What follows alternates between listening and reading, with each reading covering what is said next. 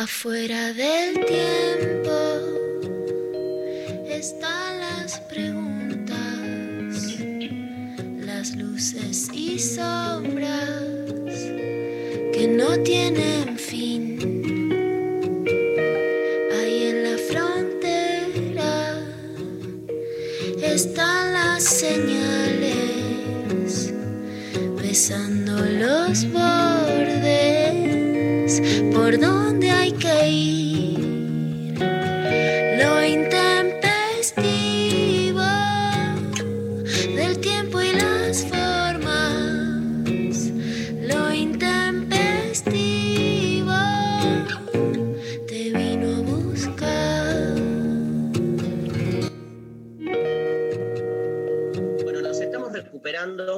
Pecker porque ayer, nada, en un acto de amor infinito, en una orgía, porque básicamente, gracias por la armónica ahí, digamos, no sé qué.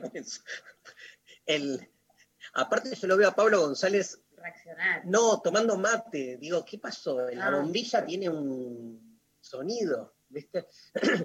Pero decía, en una orgía de deconstrucción, casi 2.000 personas, nos juntamos ayer domingo de 18 a 20 horas eh, con Luciana Pecker, Sophie Cornell, el equipo del CONEX, y estuvimos hablando de monogamia, orgasmo, deseo, con tantos oyentes de este programa que en el chat decían, sí, esto ya lo dijo Luciana en el programa, me acuerdo de esto, o sea, la verdad, armando como un club de la pelea, una de tus películas favoritas. Hola, María Stanriver. Hola. Eh, qué polémico. El club de la pelea se hacía mierda entre todos. Ay, me equivoqué de metáfora. bueno, es que de construir a martillazos es una manera de hacer mierda a la normalidad cotidiana. A ver, vos decime cuando empiezo a repetir frases hechas de la Facultad de Ciencias Sociales donde estudias. Dale. Eh, la, no, pero a propósito. la normalidad hegemónica de la cotidianidad subyacente. ¿Tiran subyacente o es más de, de no, filo? subyacente no. No, es más nuestro. Es más de humanidades. Coyuntura, eh, Coyuntura, coyuntura, número- dispositivo. dispositivo. Coyuntura y dispositivo número uno. Este, pero la verdad que la pasamos tan, pero tan bien con Luciana. ¿No, Luciana? No, fue un, un placer, pero increíble, Dari, increíble. Y la verdad que hay una, no sé, una experiencia de la escucha que, que es muy superadora. Estaba ahí Sophie Cornell, que hizo de todo. Mira, ¿qué no hizo Sophie? La Mujer Maravilla. Llevo pétalos de rosa, bueno, de todo, de todo. Whisky, whisky. pero- Llevó whisky. Sophie, whisky. No. whisky. sacó unas, sacó unas fotos increíbles. Este, bueno, sí, bueno, no lo quería decir para, para no. Me, me ayudó a hacerme la planchita, que yo, por supuesto, soy un desastre. No la vimos un día con un pelo descolocado, Sophie Cornell. Es, es una diosa increíble, pero además es de una prolijidad. Quiero decir algo.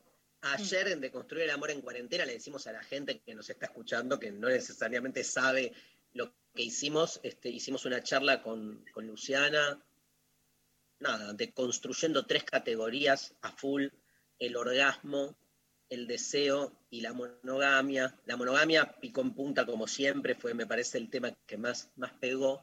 Este, y mm, nada, estuvo buenísimo, digamos, y, y- lo que queremos decir es que además de esa charla que damos y que la gente se pone muy intensa en el mejor sentido del término, se arma un chat paralelo donde van comentando cosas que no la podés creer y que como dice Pecker, este, al final se está como replanteando la idea de aula, porque es, es tenés el famoso permiso para hablar en clase. Ah, yo no el vuelvo chat- más. Yo de, yo de Claro. esta me la quedo de la cuarentena. Ya te dije, Dari, no voy a ver más un espectáculo, una película, una clase que no se pueda charlar por chat. Total. Yo creo que, y si vamos, hay que habilitar chat el chat. queda. Como el ¿Eh? chat queda. Pero lo peor, te quiero contar algo que me enteré. No sé si lo puedo decir, pero lo voy a decir igual. Se armó un grupo de WhatsApp erótico. Ah, mi ideal, mi ideal. Vos ya sabés, de la teoría de la acción. No, ¿Sabés? ¿están hablando ahora? Sí, Ay, por desde favor, me 8 vuelvo desde loca. las 8 a.m. contame. Pero ¿por qué Sophie Cornell sabe que el chat que se armó, el, el WhatsApp que se armó, están hablando desde las 8 a.m.? Porque la señorita está en el grupo de WhatsApp y dice, dice para afuera, dice, es, una, es mi trabajo, es una misión antropológica de reconocimiento del campo, de la experiencia de la chota. Eso es bien, social. Eso sí, la chota quizás no, pero eh, la observación participante va. Un trabajo etnográfico. Odio cuando alguien encubre un deseo profundo con todo ese maquillaje epistemológico para poder estar ella desde las 8 a.m. on fire. ¿No, Pecker? Yo ¿Qué te decís? lo agradezco porque quiero saber, quiero armar cosas. Es muy difícil ahora en cuarentena, pues se me ocurren muchas ideas, pero bueno, ¿cómo las concretamos? Pero quiero que Sofi nos mande alguna captura de pantalla de esa delicia de, de- de chat. Además de las 8, hay que estar desde las 8. Despierto en principio, ¿no? Y encendido. ¿Vos sos de, de- de- de- de despertarte encendida?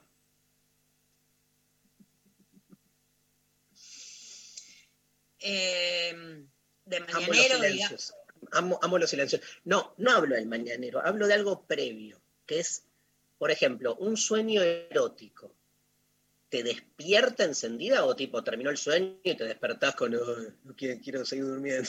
O, o estás como con el cuerpo así en zozobra. Siempre encendida, nunca inencendida.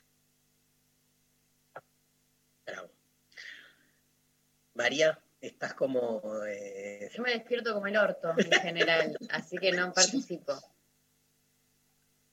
¿Y qué pasa si te, te enganchas con una pareja que es como on fire a la mañana? Nunca, por alguna razón, eh, que nadie sabe por qué, eh, no, pa- no me engancho con gente, punto. Claro. No engancho con gente. punto. Yo, por ejemplo, sí soy de estar mucho tiempo en la cama, ¿no? Hay una, hay una tradición de personas que estamos mucho tiempo en la cama. Yo te trabajo, o sea, me puedo levantar, pero me quedo en la cama hasta tarde, leo en la cama, mucho de cama. Pero Me encanta. Escúchame. Tenemos consigna, tenemos, queremos contar, hoy va a estar Sole Barruti eh, en una entrevista a fondo que vamos a hacer con Luciana. Eh, está lanzando un curso que ahí Sofi va a hacer circular por, redes eh, en el CONEX, ¿sí? este, que se llama El Mundo en Llamas, Nuestro Mundo en Llamas, donde va a trabajar en cuatro clases durante el mes de octubre distintas cuestiones que hacen a la problemática del medio ambiente y bueno, obviamente el mundo en llamas, nuestro mundo en llamas refiere también a estos incendios que estuvieron este, muy presentes en, estos, en estas últimas semanas.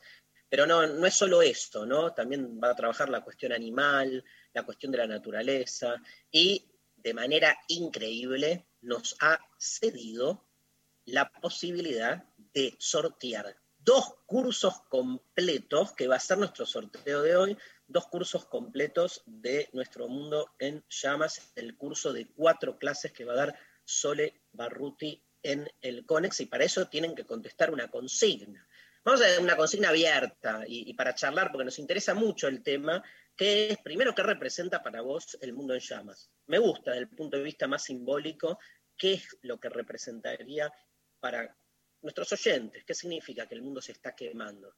Y agregamos, ¿no? Luciana propone agregar, eh, realmente, ¿qué salvarías del mundo? Claro, pero viste que siempre te dicen, por ejemplo, solo. ¿qué salvarías de un incendio? Entonces vos tenés que decir eh, en el libro Filosofía Martillazos 2, en un recuerdo de mi abuela y el dildo, ponele, ¿no? Pero entonces esa idea de salvar es me salvo yo sola porque el mundo se va a quemar igual. Bueno, en este caso lo que yo quiero decir es, ¿qué salvarías del mundo, no? ¿Y qué recuerdos tienen especialmente que nos escuchan oyentes desde La Rioja, desde Córdoba, desde San Martín de los Andes? ¿Qué recuerdos tienen con el increíble ambiente? Te voy a contar una cosa, Dari, que me enseña mi hermana, que la quiero reconocer en este tema y que, bueno, que la amo profundamente y aprendió todo de ella, que es bióloga, que se llama Silvana Pecker, que trabajó en la estación biológica de Corrientes investigando los monos carayá y todo lo aprendí. Ella siempre me dice, no digas medio ambiente porque es como si tuvieras medio ojo. es lo que Mira. aprendí. Una, va algo aprendimos, algo todavía por supuesto no sabemos. Ella lucha por la biodiversidad argentina y pensando en la increíble biodiversidad que tiene la Argentina, ¿cómo haríamos para salvar además espacios ambientales tan diferentes que tenemos en este país? ¿no? Pasar de La Rioja, ese talampaya, esa aridez, ¿no? de desierto, a pasar de las montañas, de la selva misionera, de los humedales en el litoral. ¿Qué salvaríamos y qué recuerdo tenemos que justamente queremos salvar de los incendios y de la degradación del ambiente? Perfecto. Bueno, consigna amplia, ¿sí? Este, pueden entrarle por distintos lados, ¿sí? Igual, para, digamos, ser claros con la consigna, eh, serían tres consignas. O, ¿qué representa para vos este, la fórmula, el nuestro mundo está en llamas? Dos, ¿qué salvarías de ese mundo en llamas eh, en términos más colectivos, ¿sí? Y este, tercero, digamos, algún recuerdo tuyo con la naturaleza me encanta. O sea, cualquier relato que quieras incorporar, no sé, vos tenés un montón, María, de, de, de- de- Sí, de campings. de mucho camping, mucho... Me acuerdo un debate con un provida en, ¿no? No, era con un... Ya ni sé lo que puedo contar y lo que no.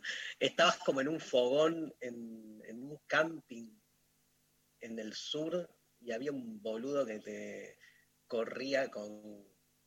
¿No? Ventato recuerdos, se llama esta sección. Ah, esto tengo un montón. Yo voy a contar después. Tengo un viaje en bicicleta que duró ocho días. Ocho días. Capital Federal, Mar del Plata. Ah, que ahí, ahí lo que nos escuchaste, lo que nos escuchaste, lo que lo contaste un día es que festejaste un gol en medio de la ruta. Festejé un gol en medio de la ruta, estaba con mi amigo Facundo Agrelo, tal cual, y ese viaje duró ocho días y lo más eh, fascinante es que este, siempre durmiendo con la carpa en cualquier lado, ¿no? Entonces, y una relación distinta. Ahí ya es una relación, obvio que no es que estás, viste, perdido en la montaña, pero te cambia, te cambia la perspectiva de cómo conectar con las cosas de la naturaleza como más, este, no sé, que te rodean y que en general están invisibilizadas, ¿no? Como, este, nada, uno pisa el pasto hasta que el pasto se te vuelve fundamental para poder dormir bien, por ejemplo, ¿viste? Porque no tenés otro lugar, porque estás tirando me acuerdo que dormimos una noche en una parada de ómnibus, que esas de que están sobre la ruta, en la ruta 41, entrando a la ciudad de Pila, y este, tiramos la, la- carpa, que al final hace un calor, las bolsas de dormir sobre el pasto, este, adentro, ¿no? Obviamente, pero nada, esa sensación de, me acuerdo la noche, de repente, lo que es estar ahí, digamos, cómo perdimos eso, la conexión con la noche, con, con lo pequeño, ¿no? Lo, lo- lo que es grande que a la vez es pequeño. Y bueno, por eso lo quemamos todo también. Quemar todo, todo quemado. ¿Sabes cómo se dice en griego, Luciana Pecker, todo quemado? ¿Sabes cómo se dice? Se dice holocaustos. O sea, holocausto significa eso, todo quemado. Eh, y vamos a escuchar, porque este, Sole es muy, muy provocativa en esto de, ella habla de, de- de que hay en, en ese sentido como eh, un genocidio, ¿no? que no es un genocidio en términos, digamos, eh, etimológicos, pero sí, digamos, una relación así de, de- de devastamiento muy violento que se realiza con, la naturaleza. A vos te encanta ese tema, además por tu hermana, ¿no? Obvio. No, me, me me encanta este tema porque creo sí absolutamente en que esto es lo más grave que pasa, que además ya no hay tiempo, que la Argentina tiene un enorme déficit en, en la cultura ambiental, en el periodismo ambiental, que hay que hablar mucho más y que la solución pasa por ahí, ¿no? Que, que la política está hablando, viste, todo muy chiquito y que lo único que importa es que haya mundo para seguir viviendo. Totalmente. Me fascina este tema y me encanta, por supuesto, la visión y todo lo que, lo que trae. Solo me acuerdo mucho de sus historias ya de Instagram el año pasado con los incendios en el Amazonas y no tomarlo solo como, o sea, se puede tomar como un accidente o como algo para tapar otras cosas eh, o justamente como un disparador para que frene. ¿Dónde nos escriben, María Stonriver? Nos escriben por WhatsApp, que ya están llegando mensajitos 11 39 39 8888 y a través de las redes, arroba lo intempestivo en Twitter, en Facebook y en Instagram. un garche en la naturaleza Ah, siempre, ¿no? qué Igual- hermosura. Eh, Es hermoso, pero también molesta un poco, ¿no? Ese te- los pinches, las hormigas. A mí me gusta. Yo soy, viste que te dicen, bueno, la fantasía no es el escenario. Para mí el escenario de la naturaleza Es es, todo. Y a mí me entiende completamente. Mucho más que cualquier posición, que cualquier cosa supuestamente hot. Esa, esa sensación de amplitud, de plenitud, de, de- de- me encanta más- de hecho la selva. Sos más de eso, te voy a preguntar, de selva, de montaña, de océano. A mí me copa tipo océano, playa, oscuridad. A mí me encanta la playa, el mar me fascinan claramente y la selva. Me, me gusta muchísimo. Por supuesto, el lugares de la Argentina son increíbles en todos los sentidos, ¿no? Sinceramente es un país fascinante. Pero mi favorito es el litoral y el mar. Nos vamos con la primera canción con una de mis novias. Tengo muchas novias, una es brasilera, se llama Marisa Monchi. Marisa Monchi, una divina que me acompaña desde hace más de 25 años con sus canciones y por ejemplo con este temazo infinito particular. Eis o melhor e o pior de mim, o meu termômetro, meu quilate.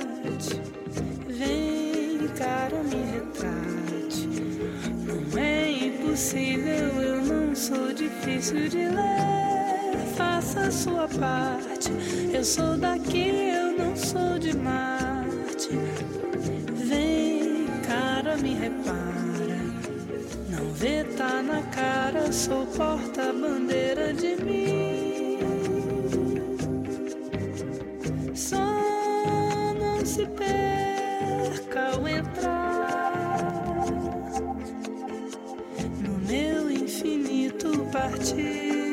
particular. Em alguns instantes, sou pequenina e também gigante. Vem, cara, se declara.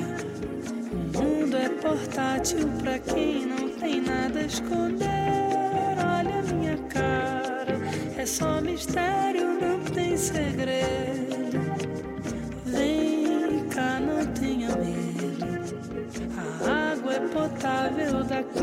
Você pode beber.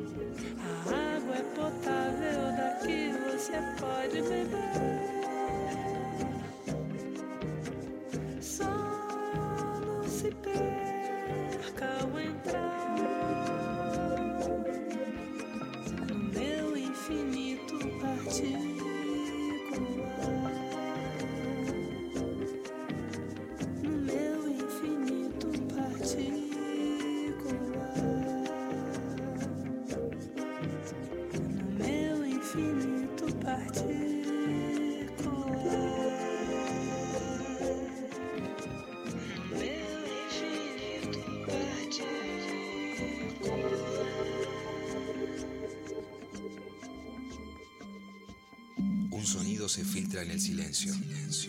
Dibuja líneas en todas partes. En el aire. En tus oídos. Y se mete en tu cabeza. Eso ya estaba ahí.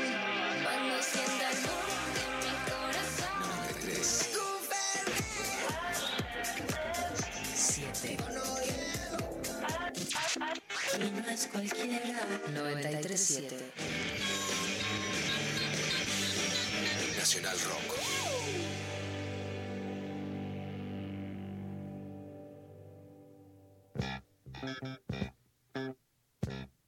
Bien, hay mensajes, ¿no, María Stanriver? Claro que sí, 11 39 39 8888 es el WhatsApp, arroba el en redes. Eh, nos llegó un mensajito que dice, yo no estuve, yo no estoy en el grupo y ayer estuve en la clase, signos de admiración. No entiendo si es alguien que quiere estar en el chat fogoso o simplemente El contar que chat fogoso me encantó, gran nombre, el chat fogoso, Mari. A la oyente que escribió eh, ayer en el chat que acompañaba este, la rigurosa charla que tuvimos con Luciana Pecker, mientras nosotros hablábamos de cuestiones importantes, mucha gente se pajeaba en ese chat charlando entre ellos de cosas este, niñas. Mientras, y continuaron, digo, porque ahí se armó un grupo de WhatsApp por fuera del chat, y este, nada, si no estuviste es porque, nada, en vez de estar ahí boludeando en el chat, estabas atenta a lo que decíamos con Luciana. Para, Te voy a preguntar mil veces que me da vergüenza, que me olvido y me encantó la anécdota que la voy a querer siempre. Ahora ya quiero escribir sobre.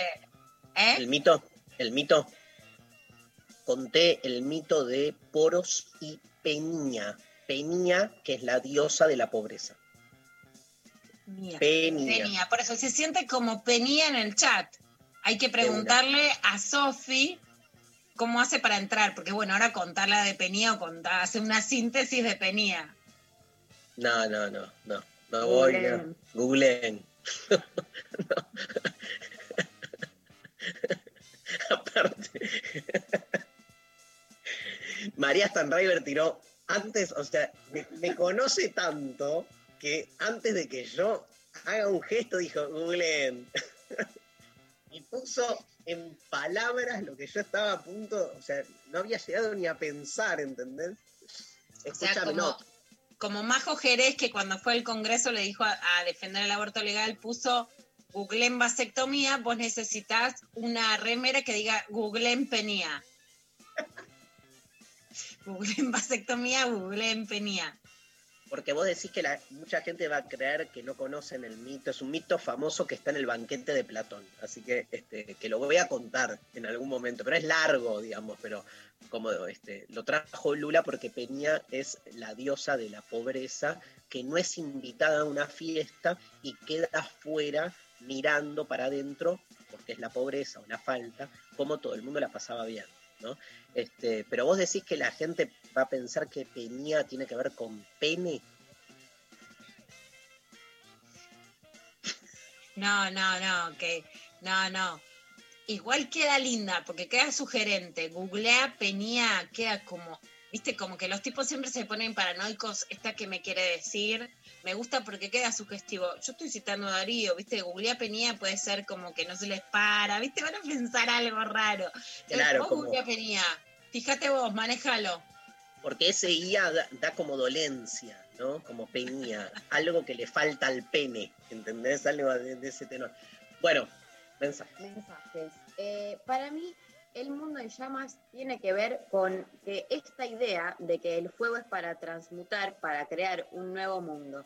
Con el fuego desaparece lo que está y llegan cosas nuevas. Ahora la pregunta es, ¿qué cosas son las que llegan? Ojalá con esta implosión de un mundo nuevo eh, sea uno más justo, más diverso y con espacio para todos. Me encanta, me encanta porque este, da para, la, la- frase da para todo, también para que alguien, o sea, el mundo en llamas más allá de aquello que vamos a tratar hoy, que es el incendio este, pensado, planificado y arbitrario. Salud, De, que más este. Gracias, perdón, la la naturaleza. alergia.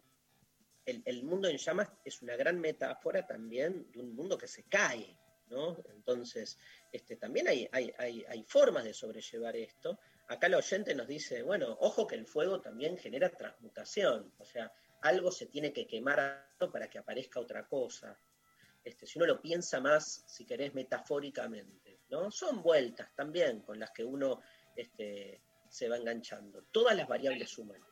Tal vez lo sí llamativo, que fíjate que dice Sofi que acá los que armaron el chat no entienden que le estamos diciendo que es el chat fogoso. O sea, nosotros le estamos poniendo un imaginario al chat que se nos canta, igual a mí me gustó lo del chat fogoso, pero justamente fogoso, todas las metáforas sexuales son caliente, en llamas, on fire, encendido, fogoso, o sea, todas las metáforas sexuales de, de deseo son en llamas. Y hoy las llamas es lo que está arrasando con el territorio, o sea, no son metáforas Increíble. positivas.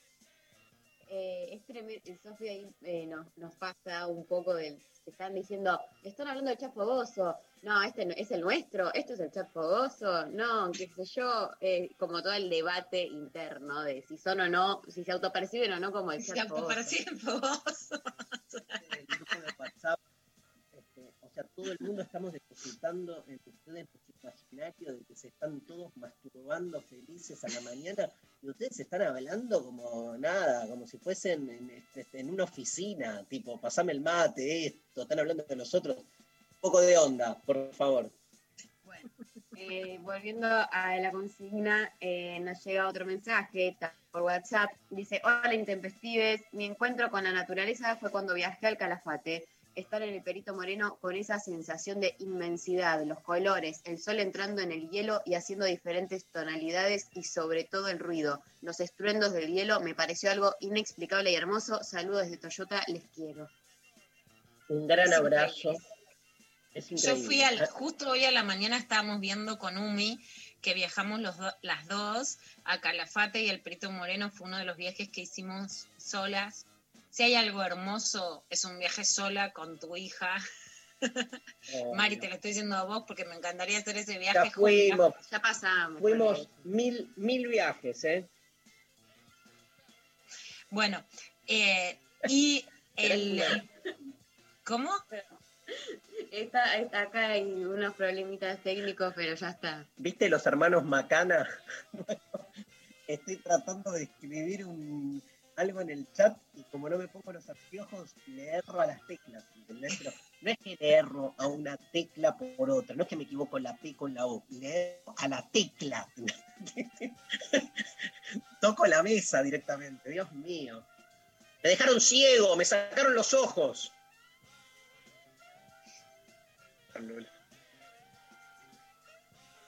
¿Seguís vos? ¿Lula? ¿Sigo? ¿Luciana? Bueno, entonces...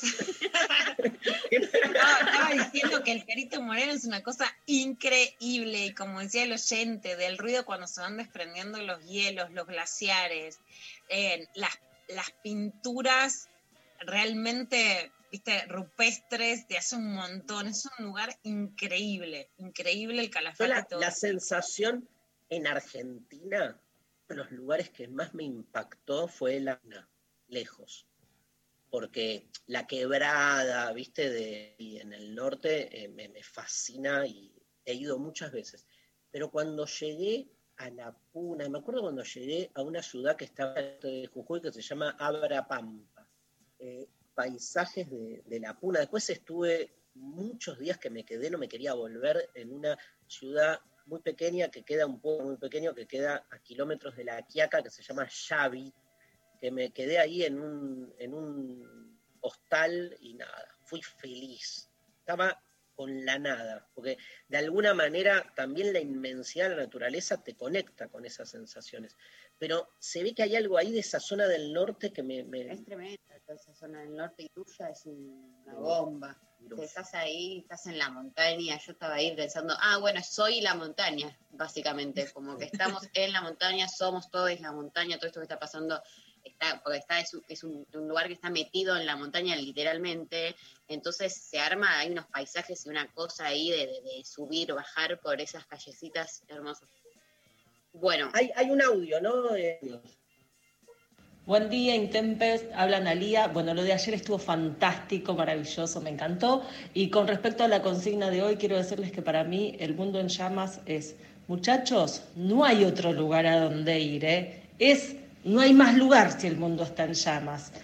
Eh, bueno, y por otro lado, con la naturaleza, yo amo la naturaleza y todo, pero hay un pájaro que se me pone siete y cuarto de la mañana en la, en la pared de arriba de mi ventana y empieza a cantar. Y yo lo miro al pájaro y le digo, pájaro, escúchame, yo reciclo, cuido el planeta, todo, y vos siete y cuarto, no podés cantar ocho y veinte. Nada, los quiero mucho.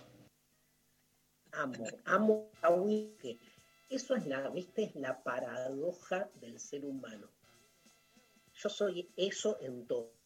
También tengo un amor infinito por la naturaleza, pero viste, te pica el orto porque se te metió una hormiga o no sé qué. hacer. O el mosquito, por ejemplo, yo soy muy. Para el mosquito, o sea, es niño, ¿viste? No. Bueno, vos, María, con las cucarachas. También. Tenés cero, lo que sea bichos. eh, cero hospitalidad. Cero. Y pero bueno, puede pasar, no sé, me tengo que sentir culpable, nunca entiendo si me tengo que sentir mal por desearle eh, eso a, a- a toda una especie animal. Me encanta la pregunta. ¿Me tengo que sentir mal? O sea, ¿a qué Ah. Sí, al mundo. Bueno, escúchame. Dele otro. Uno, y hacemos otra canción y, y nos metemos con, con el clavo de noticias que viene con Tuti. Dale, un mundo en llamas, nos mandan por eh, WhatsApp, eh, significa para mí el fracaso como especie, expone a una humanidad incapaz de revertir el desorden climático que causamos por nuestro apetito descontrolado. Dos, del fuego, salva, me encanta porque hay muchos, muchos oyentes que están respondiendo a las tres y eh, Sí, no. enumerando uno, dos y tres. Perdón, perdón. Vamos, es, la consigna tiene que ser una, pero bueno, hoy abrimos porque daba para. La que quieran, si quieren las tres, las tres. Dos, fuego salvaría a mi gata y mi libro de Así habló Stustra.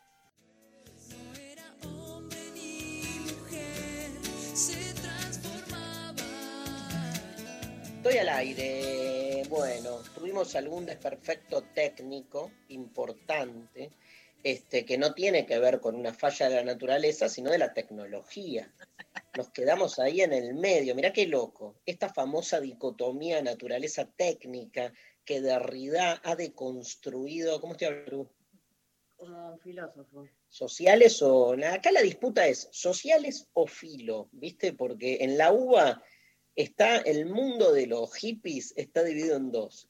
O estás en sociales o estás en filo. la hegemonía de la uva y de los les que estudian esos, esas carreras, existen estas eh, divisiones. Porque está bueno acordarse que existen otras universidades, ¿no? Otra gente, otras partes. La Universidad Católica Argentina, por ejemplo. Este, Por ejemplo, sí, la Austral. eh, la- Hay de un todo. montón. Sí, pública y privada. Pecker, volviste, ¿no? Acá estamos. Acá Escúchame, estamos. este, ¿qué hace para el clavado de noticias? ¿Necesitamos una pausa en el medio, González? Sí, necesitamos una pausa en el medio. Bueno, entonces vamos a una pausa. ¿Qué vamos a hacer? Bueno, dale, Venimos de mucha música. Lete algún mensajito más. dale, cómo no. Eh, Acá hay muchas probabilidades de los, los con este corte. Son pocos los que están escribiendo y hay dos cursos que estamos sorteando. Hay muchas más posibilidades de ganar cuando son menos, pero también que- hay muchas más probabilidades de frustrarse, porque si perdés un sorteo entre mil, decís, bueno, ¿por qué me iba a tocar a mí? Ahora, si son diez y perdés el sorteo, yo tenía un, un amigo que se murió después, bueno, no importa, se murió, bueno, se, se te mueren los amigos. Y- Ah, pensé que, o sea, que un amigo que, que- que se murió, ¿no? Pero no, que no tiene algo que ver directamente con. Como entendí que el algo del sorteo dijiste que como que. No, se murió hace como muchos años, pero era como un referente político también. Él decía, decía que, por ejemplo, nada que ver con una primera que me acordé, este, decía, una elección nacional, ganarla o perderla, bueno, yo qué sé, supone un montón de variables. Es indominable en algún punto. Ahora, una elección de claustro en la facultad donde tenés 400 votantes, la ganás, la ganás. Lo que decía es que cuando el, el campo de posibilidades, o sea, se reduce a que podés llamar a cada uno por teléfono, si no ganás sos un pelotudo, digo, básicamente, porque tenés todo para, ¿no? Decís, ah, bueno, no me tocó. Muy peronista, mi amigo, que obviamente este, era de ese palo. ¿Te gustó, Lula? Me gustó. Así eran las internas universitarias, una crueldad tremenda. Tremenda. Bueno, este, eh, hay ahí, escuché unos comentarios de Bernie ayer, ¿lo llegaste a escuchar, eh, Lula? No, este, después lo, lo charlamos porque justo me llegó sobre los organismos de derechos humanos. Se está poniendo candente la cosa. Este, El fin de semana estuvo tremendo. Ahora Sí. vamos a hablar seguro con Luciana un poco. de eso. Hacemos con una canción. Ay, no sé, no tengo. ¿Qué tenemos, este, Pablo? Decime vos, porque se me fue el, el listado. Tirame ahí la canción. Recién escuchamos a Man Ray, escuchamos también no sé a quién más. Y ahora Árbol, que alguien estamos, me escriba algo, por favor. Y ahora vamos con Gorilas o Melancholy Hill.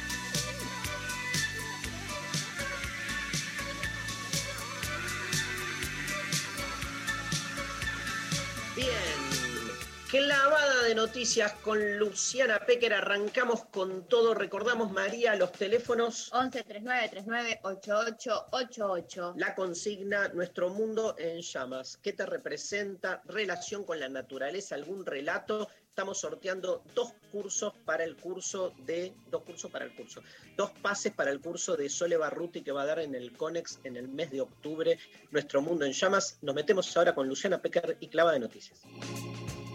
Dari, Mari, hay una frase que me parece muy importante y es que no se puede entender lo que pasa en Argentina sin entender lo que pasa en América Latina y muy especialmente el corazón más bravo de América Latina es Colombia. La semana pasada hubo un pedido salarial de policías justo en la Argentina y fue solo eso, no. ¿Y cómo lo podemos entender? Entendiendo amplificadamente la masacre que hubo la semana pasada en una marcha contra la represión policial, en donde volvió a haber una represión furiosa y en donde hubo 72 ciudadanos heridos por armas de fuego en Bogotá y 10 personas muertas en presuntos hechos de abuso policial. Y el punto político está también muy, pero muy estallado porque Claudia López es la alcaldesa de Bogotá eh, y dijo que Duque, que es Iván Duque, el presidente, digamos, de la centro derecha de Colombia, rechazó una propuesta que le había hecho Claudia López para reformar la policía. Lo que quiero decir es que los conflictos que antes eran encabezados por militares en toda América Latina, ahora que la institución militar está mal vista, que está claro que internacionalmente eso implica un hackeo a la democracia, la están llevando fuerzas de seguridad policiales con presiones a la democracia que se están dando de esta manera. Entonces, solo entendiendo el mapa latinoamericano vamos a poder comprender lo que pasó la semana pasada en la Quinta de Olivos. Vamos a escuchar un audio sobre lo que pasó en Colombia. En la madrugada de este miércoles 9 de septiembre, en el barrio Villaluz de Engativá, occidente de Bogotá, se registró la muerte de Javier Ordóñez Bermúdez, de 44 años, tras un caso de abuso policial. El hecho provocó la indignación ciudadana desde temprano convocaron manifestaciones para rechazar el caso, que en la tarde terminaron en disturbios y azonadas, en al menos 11 puntos de la ciudad. La noticia de la muerte se conoció temprano a través de redes sociales, cuando difundieron el video de un procedimiento en el que se ve a dos uniformados sobre Ordóñez intentando esposarlo. En la grabación se escuchan sus gritos, pidiéndoles que pararan. A la par se escuchan por lo menos 10 descargas de las Taser, pistola eléctrica que usan los agentes supuestamente para controlar situaciones de agitación o peligro. Le está diciendo que por favor los estamos grabando. Él le está diciendo que por favor. Por ahora siguen algunas dudas alrededor de la muerte de Javier Ordóñez. ¿Qué pasó en el CAI al que fue trasladado? ¿Se debían aplicar tantos choques eléctricos a una persona que ya había sido reducida y estaba en el piso? ¿Por qué intentaron judicializar por violencia? Bueno, la muerte de Javier Ordóñez es un caso emblemático, como si en la Argentina fuera lo de Facundo Estudillo Castro, como el caso de George Floyd en Estados Unidos, de represión policial, que murió por algo muy parecido a lo que sería una picana o una pistola Taser, que recordemos que en la Argentina estaba prohibido hasta que Mauricio Macri las hizo entrar y legitimar en la Argentina, o sea que recibió varias descargas eléctricas por parte de policías y varios golpes en parte de su cuerpo. O sea, lo que hay que entender es que la represión policial está sucediendo en toda América Latina, en países donde tienen en, una tradición mucho más fuerte de represión. Por ejemplo, a ver, Mari, el año pasado unas chicas querían ir a poner un pañuelo verde en Medellín, en una estatua de Botero, y hay un miedo terrible por la represión policial. O sea, no tienen la misma libertad o la tradición de marchas como tenemos. Recién el año pasado, una serie de marchas en Colombia que parecían abrir el horizonte justamente la idea de poder volver a salir a la calle. Ahora con ya 10 muertos en Bogotá y 3 en Soacha, esa represión vuelve a estar muy fuerte. Sin ninguna duda que la pandemia y las cuarentenas que son necesarias para cuidar la salud han justificado mayor represión y son un paso atrás, pero esto también muestra que la policía no es solo digamos, un caso excepcional, en un caso de alguien que se excede, sino que hoy Claro. son la amenaza democrática y la tensión democrática Dos- entre fuerzas. Yo creo eh, dos, dos- dos cuestiones, ¿no? Como dos variables. Primero, fundamental, algo que vos lo traes, Lula, que es regionalizar los conflictos, no pensar en la excepcionalidad argentina, sino entenderlo esto como que tiene una matriz, y aparte la historia lo muestra así, la historia de los golpes de Estado, la historia de tratado, digamos, de, Washington en su. O sea, estamos hablando de situaciones que, digamos, que siempre fueron de algún modo, este, no sé si pensadas, porque es mucho, sí, pero digamos, sí que tuviesen, tuvieron como sus manifestaciones de manera regional. Y lo otro, justamente en esa línea y al revés, como de construir el que el conflicto es un caso argentino, porque cuando vos argentinizás algo, es la famosa maniobra de el problema de la Argentina es el peronismo. Y que entonces, sin el, sin el peronismo, la Argentina estaría bien. No, lo que con eso es buscas como circunscribir el conflicto al caso argentino en particular, entonces encontrás chivos expiatorios concretos cuando acá se tratan de políticas mucho más regionales y, y- y hasta globales, digamos, la, la grieta no es una grieta argentina, es una grieta global que tiene su manifestación particular en la Argentina a partir de los actores que acá están. Pero si no, al, querer pensar esto como un problema exclusivo de la Argentina, ¿no? Encontrás a los responsables necesarios y te haces el boludo de que esto representa algo que excede la cosa específicamente nacional. Completamente, Dari. La, protesta frente a la Quinta de Olivos fue una foto dentro de una pieza del rompecabezas. Lo que tenemos que hacer es ver el rompecabezas entero. En el 2020 claramente hay una tensión entre movimientos antirracista y antirrepresión y la represión policial desde Estados Unidos, Brasil, Colombia y Argentina. Y esto fue parte de lo que pasó la semana pasada. Después de la tensión policial, como ustedes saben, el gobierno de Alberto Fernández decide quitarle un 1% de coparticipación a la ciudad de Buenos Aires para dárselo a la provincia, supuestamente para que ese dinero sea el que restaure los sueldos de la policía bonaerense. Esto trajo un tsunami político con muchas vertientes. Bueno, una de esas fue que el anuncio fue hecho por Guado de Pedro, que en realidad, digamos, lo dicen porque lo quieren señalar como un delfín, como se decía antes, pero como un hombre de Cristina Fernández de Kirchner. Ayer hubo una nota de Darío Lopárfido diciendo es ella, ¿no? Como que esa era la idea, porque Cristina es la que quería confrontar más fuertemente con Horacio Rodríguez Larreta. Y Nicolás Buñaski dijo esto en TN, que después fue repudiado en las redes sociales. Ahí estaba la palabra de Guado de Pedro, ¿no? Este es el mensaje del ministro del Interior para responderle a Horacio Rodríguez Larreta, Nico, que fue a la Corte Suprema. Sí, es un mensaje muy simbólico. Primero es el primer ministro nacional eh, que pertenece a la Cámpora que hace un anuncio así. Veíamos el anuncio grabado y esto, eh, yo sé que eh, el ministro lo trate, lo dice públicamente, es tartamudo y se estuvo preparando para hacer esta locución. Incluso él lo toma en broma. Esto, su usuario de Twitter es Guado de Corrido. Bueno, esto fue lo que, lo que dijo Nico, que después generó muchos repudios. Por supuesto que Guado de Pedro es hijo de desaparecido, tiene un problema que viene desde su nacimiento en la, en la ESMA, es sabido. También ha dado discursos durante la gestión de Cristina Kirchner. Por un lado, a ver, lo que es más es que no, es, no está mal decir lo que sucede y por qué el mensaje va o no grabado. El guiño es con lectores, oyentes, televidentes que que de esa información generan una hazaña, más que dar la información por sí misma, que no es una información que tendría que ser negativa o que, o que en un periodismo serio no tendría que ser sañosa. Ahora, sí vos sabés a veces cuando con tus lectores vas a generar una hazaña exacerbada en medio de un país que vuelve de, de, de todas las decisiones un conflicto. Voy a caer en el lugar de siempre, Lula, pero este, siempre me cuando vos decís estas cosas, siempre me aparece la misma pregunta. Es, yo entiendo que esto que vos también explicás de cómo lo que se genera es justamente una especie de corrida de saña, este, se lo estás diciendo a nuestros oyentes, que de algún modo nuestros oyentes tienen como, si querés, posición tomada, ¿no?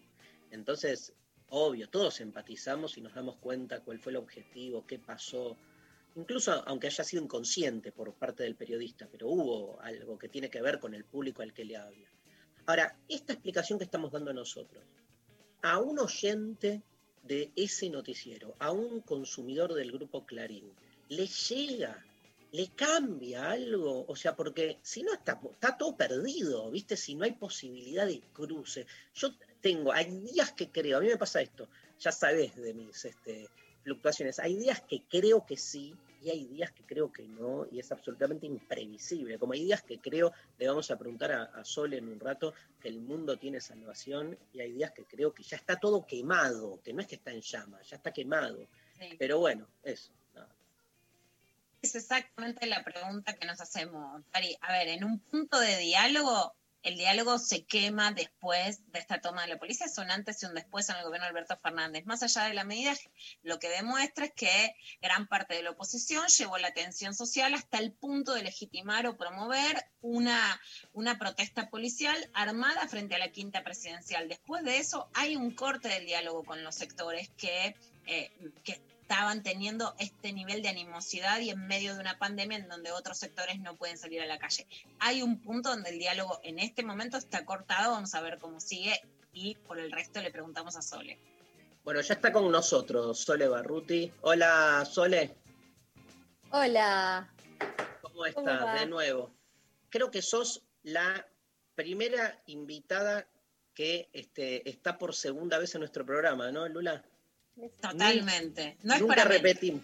Nunca repetimos. Escúchame, vamos porque estamos hacemos una pausa con una canción breve y arrancamos con todo. Estamos sorteando dos cursos de los que vas a empezar en octubre. Hay muchas respuestas de los oyentes que están buenísimas y obviamente nos vamos a la pausa. Escucha a Pablo González con el tema de Sara Eve. Incendiada. Escuchamos Incendiada de Sara Eve y nos metemos en la entrevista con Sole Barruti.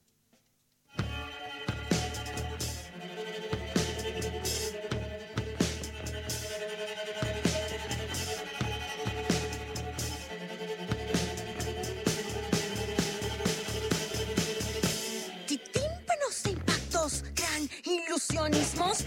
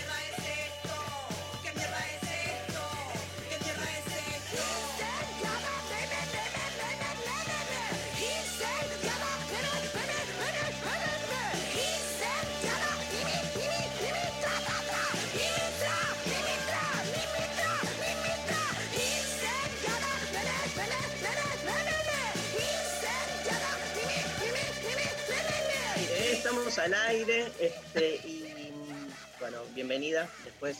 Eh, Nunca, nunca había hecho esto de saludar a alguien, mandar una pausa y volver. Ya me, me siento un conductor de un programa de radio. Es como- Me, me metí un poco antes, me parece. Como que Sí. aparecía ahí, no me dijeron, pero estaba esperando que me dejaran un poco atrás y quedé ahí. Si nos quedamos atrás, viste cómo es esto, nos pasan, siempre, siempre adelante. Siempre adelante. Vamos a, mm, a contar un poco el curso que está increíble, que estás por empezar en octubre con un tema tan actual. Yo me enganché y antes de hacer la presentación formal que se va a ir dando en la charla, porque en el encuentro 3, son cuatro encuentros en el mes de octubre, Nuestro Mundo en Llamas, este, en el CONEX, este, Sole Barruti viene de hacer un curso ya este, que se llamaba de mal comidos a bien comidos, este, con un exitazo enorme. Y ahora viene más con este tema, un tema que está como muy presente y candente, pero mirá Lula, me quiero detener en la descripción que hace Sole de su encuentro número 3, que se llama La civilización de la barbarie, ciudades, consumo y sin sentido, y en la presentación dice esto, eh, vivimos sin saber cultivar, ni cocinar, ni comer, sin saber si nos rodea un río o un valle, cómo está la luna, o qué sonidos habría si se apagara el ruido a nuestro alrededor, sin conocer de nuestro cuerpo más que la droga que lo acalla, y rodeados de cosas obsoletas. La crisis es total, económica, ecológica y de sentido.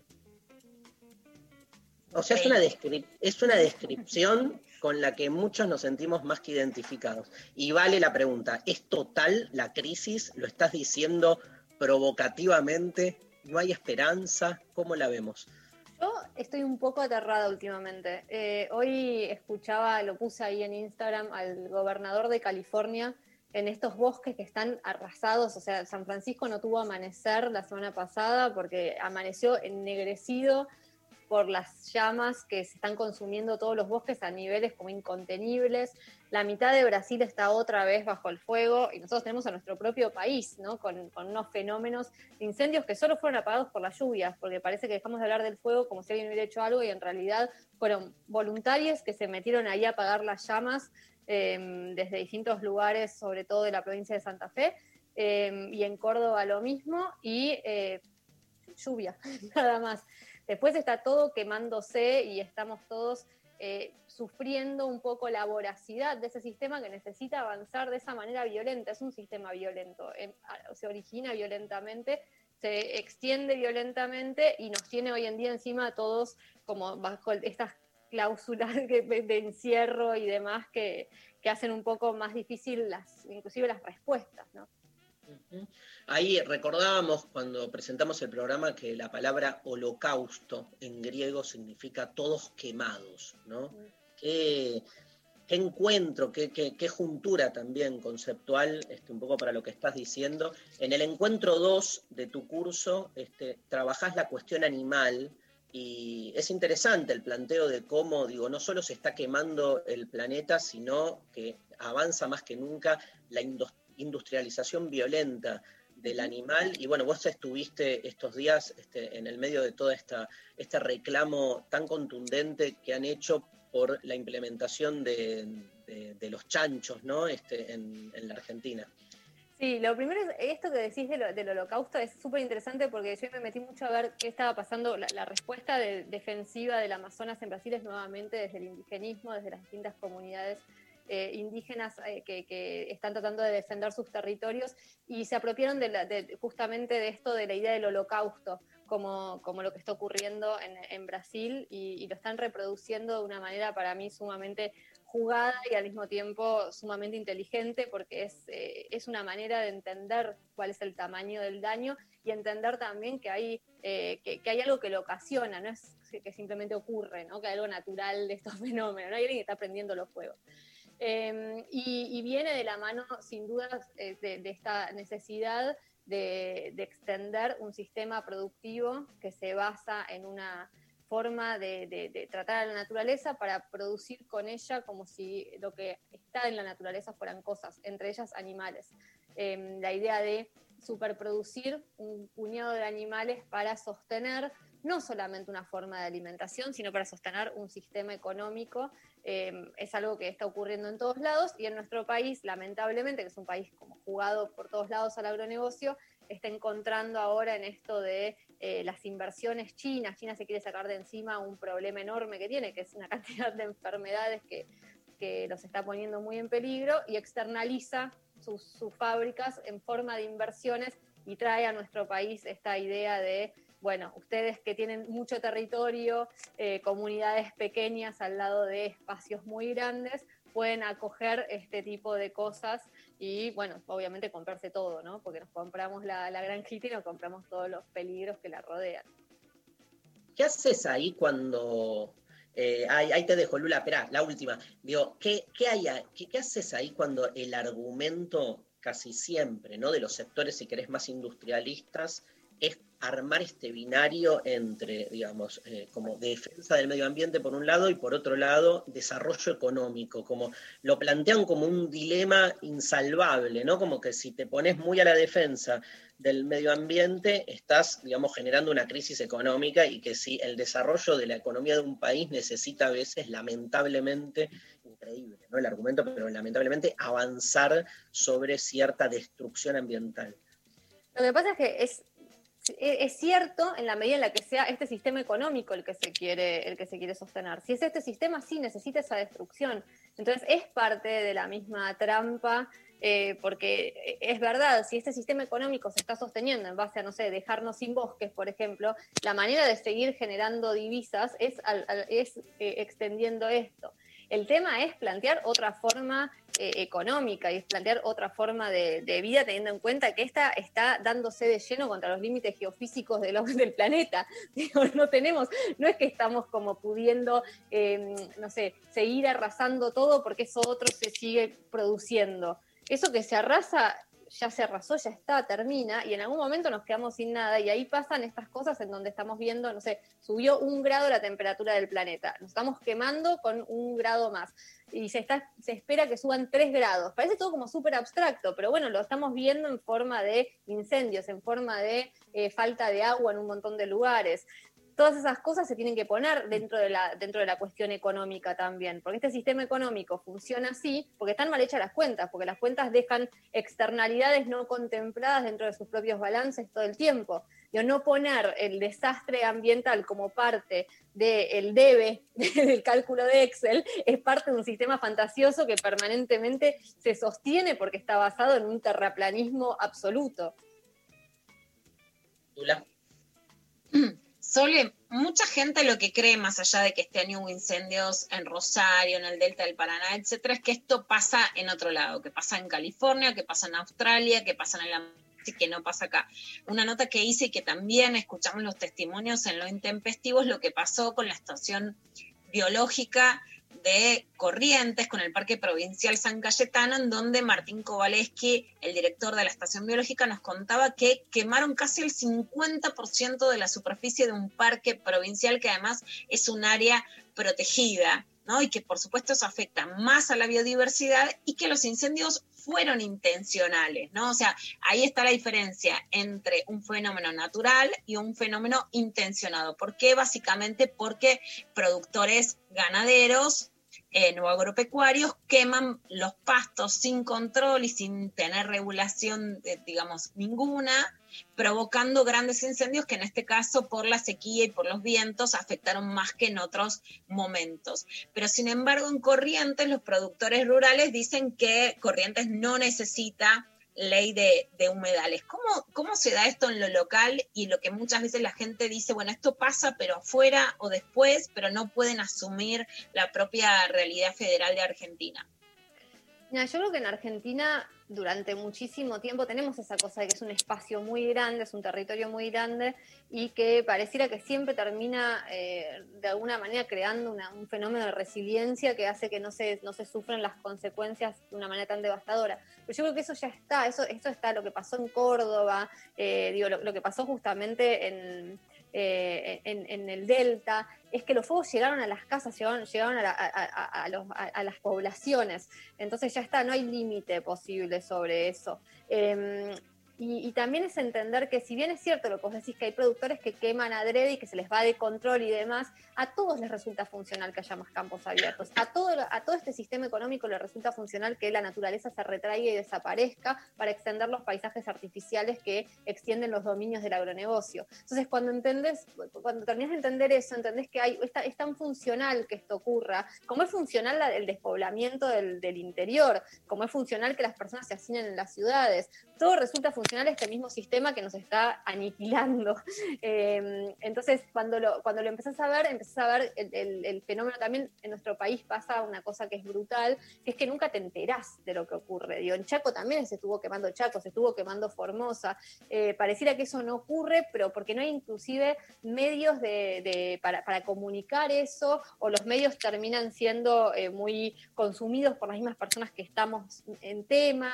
Eh, pero creo que ahí sí algo que, está ocurriendo y que se vio mucho con esto de los chanchos, eh, con, este, con, esta gran manifestación en contra de esto, eh, que es una, una salida desde las personas de los territorios, de- de- de- desde asambleas hasta agru- agrupaciones nuevas que hay, eh, que empiezan a crear estos elementos para mostrar qué es lo que está ocurriendo en estos lugares en donde nunca vemos. Vemos Amazonas porque es gigante, vemos California porque no hay manera de no ver San Francisco quemado, vemos como todo eso y en nuestro país no vemos Formosa porque nadie ve nunca Formosa. Bueno, desde los territorios se está empezando a generar cada vez más eso. Sí, tremendo. Este, Sole Barruti es directora de Bocado, ¿sí? bocado.lat, pueden buscar ahí en el portal. Es una red latinoamericana de periodistas con perspectiva científica y de derechos humanos dedicada a temáticas vinculadas a la alimentación, los sistemas alimentarios y los territorios. Y está empezando un curso en el CONEX llamado Nuestro Mundo en Llamas, un curso urgente en defensa de la naturaleza. Son cuatro clases en el mes de octubre y este, compran las, las entradas para participar del curso en el CONEX. ¿sí? Hay mensajes. María, nos lees este, un par de mensajes porque tenemos una consigna, Sole, que es ¿qué representa el mundo en llamas para los oyentes? Y este, a ver qué nos contestan. Por WhatsApp nos mandan, buenas chiques, para mí el mundo está en llamas desde hace tiempo. El tema es que nos acostumbramos al ardor como quien está condenado a vivir en el infierno, o sea, vivir. Para algunos el infierno está encantador. En mi caso me resulta insoportable y no sé si intentar ayudar a apagar el fuego o resignarme y dejar que todo siga su rumbo hasta no ser más que cenizas. Amo este grupo de autoayuda, amo este grupo de autoayuda este, simbólico. Ay, ay, ay. No. O sea, todos empatizamos con vos, le decimos al oyente, Todos somos ella. todo tal No, cual. no seamos cenizas, chicos, si no, No, bueno, pero Lula, un poco de zozobra, un poco de, de fluctuación hace bien. Eh, por Twitter Meli que dice, nos salvaría amigarnos con la naturaleza, volver a sentirnos parte, escuchar a nuestros cuerpos y dejar de envenenarlo, cambiar esa idea de que nos cambiar esa idea que nos impusieron de eliminar todo lo natural como progreso. El mundo en llamas es el día a día sin detener la rueda de la destrucción natural. Necesito esa entrada para calmar mi desolación por un rato. O agitarla, ¿no? Claro, no, hagamos agite. Yo quiero preguntar, Sole, por ejemplo, ¿vos crees que la ley de humedales puede ser, por un lado, una solución a los incendios y por otro lado, una forma de instalar también un debate fuerte sobre este tema y sobre las responsabilidades de los productores, del Estado para pagar los incendios, etcétera? Sí, lo es. Quiero lo- lo que vas- esto se una en las cenizas, por favor, No, yo quiero estoy- salir. Estoy con vos, yo tampoco, y además, de Peleo, verdad, así como loca. A mí si me ahogo la, la, la peleo. Obvio, no, re, re en esa. Pero eh, me parece que hace falta, hace falta penalizar penalmente, o sea, hace falta crear leyes penales, no leyes que incorporen como multas y penalidades que los productores terminan incorporando como si fueran parte de su negocio, que eso lo vemos en un montón de cosas, lo vemos inclusive eh, cuando, bueno, cuando destruyen los bosques, digo, pagan la multa, la multa pasa a ser parte de- de- del negocio, entonces tienen que ir presos, o sea, real, y tiene que haber eh, eso, como penalidades muy severas para que, no, para que no sigan avanzando. Y después también lo que permite la ley de humedales es ver que los humedales no son solamente estos espacios como hermosos que vemos con las garzas, los humedales también son las salinas en donde están los, los yacimientos de litio, los humedales son los lugares donde quieren avanzar los que quieren hacer countries, los humedales son lugares muy codiciados, no solamente por el ganadero rural al que se le escapa la llama porque se le va de control y no, la sabe, no- no sabe qué hacer con eso. Esta es mucha guita, son muchos gobernadores que están poniendo ahí, eh, digo, contratos con Barrick Gold, contratos con, el, con, grupos eh, eh, de, de- de- de desarrollos urbanos. eh, hay, hay mucho ahí como que conversar porque todo eso involucra el desarrollo del país, no es solamente... Sole, te quiero repreguntar por el litio, porque por ejemplo en la guerra del Golfo siempre dijimos, bueno, es una guerra por el petróleo. Ahora Evo Morales dice que él nombra como un golpe al, bueno, a la, a la transición que lo destituyó de la presidencia de Bolivia y dice que fue un golpe por el litio. ¿Qué es el litio? ¿Qué es este material que sirve para hacer celulares? Algo de lo que todos dependemos y usamos hoy. ¿Y cómo puede ser su incidencia en la Argentina? Bueno, es un, eh, es un material que requiere eh, explotaciones como las de megaminería que estamos como que, que son tan destructivas, tan violentas y que eh, se sostienen porque eh, la- el, uso de estos materiales se basa en la extracción permanente, no en el, eh, en el reciclado después. Hay una cosa que dicen siempre como, bueno, podrían hacer minería urbana, o sea, minería sobre los mismos artefactos que hoy en día se tiran a la basura y terminan enterrados en un, reci- en, un, eh, en un relleno sanitario.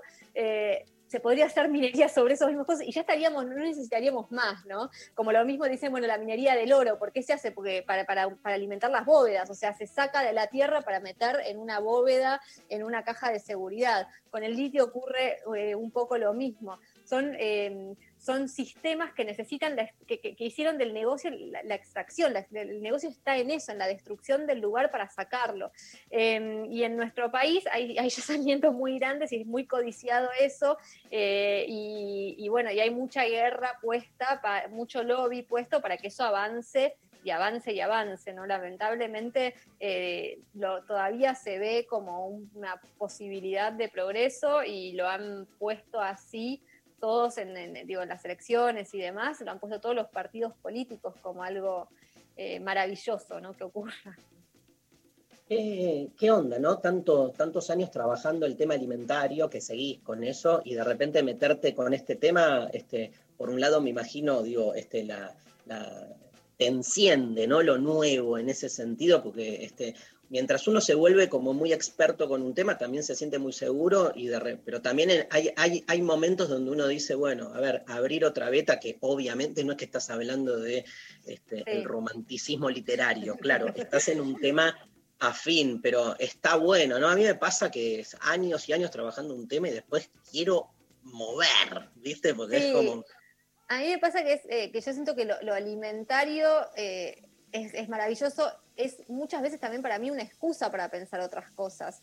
Y es como hay un montón de cosas que voy leyendo, acumulando y, y- y generando como biblioteca incluso, que es como que siempre queda periférico a eso otro, ¿viste? De, bueno, ¿qué como? ¿Casan creme rojo o verde?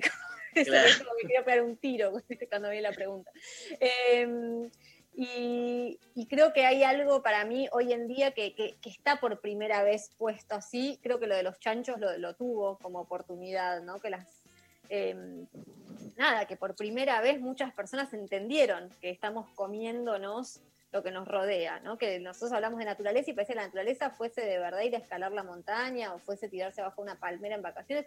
Y cada vez que comes estás creando relaciones con con, plantas, con animales, con insectos, con otras personas, con eso justamente que, son los territorios, con toda su complejidad. No queremos abusar de tu tiempo, pero los oyentes nos bombardean a preguntas. Tenemos dos, dale y- y terminamos, dale.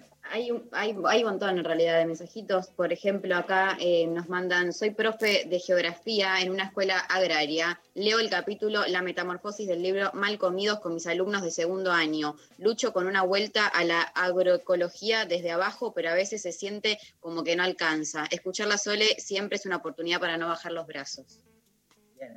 Hermoso. Tremendo. Hay un montón de profes de geografía que usan el libro y eso es espectacular, como la, la geografía puesta como al servicio de repensar eh, este, este, este tema es hermoso. Eh, recordemos que este, Malcomidos es un libro del 2013, ¿no? Sí, 2013. 2013, que ha tenido múltiples ediciones y que realmente ha sido un impacto tremendo en, en- en pensar justamente cómo nos alimentamos. Porfis, pregúntenle a Sole sobre la ratificación del acuerdo de Escaz- Escazú, Escazú, lo pronuncio bien, el tratado regional que ya tiene media sanción en senadores, muy importante para la lucha ambientalista. Bueno, sí, es, uno de estos acuerdos que a mí me pasa lo siguiente, que es está buenísimo que haya cada vez más legislación que ampare al ambientalismo, o sea, que le dé como cierto marco de protección y de- y de capacidad de, eh, de articular luchas y demás. Por otro lado, institucionalizar siempre como las, eh, las luchas y, y generar tantos marcos jurídicos en algo que no se pareciera estar solucionando, me, da como eso de, bueno, al final institucionalizamos el caos, ¿no? Eh, es como algo para pensar. Como lo estoy pensando, prefiero no decir tanto. Pero es algo que me, me parece que está buenísimo, es, re- es importante, es importante que los países, sobre todo en nuestra región, donde hay eh, tanto desastre al- que, que ocurre alrededor de, de las luchas ambientales, tenga un, un marco de protección, pero bueno, hay que ver cómo en qué queda. ¿no?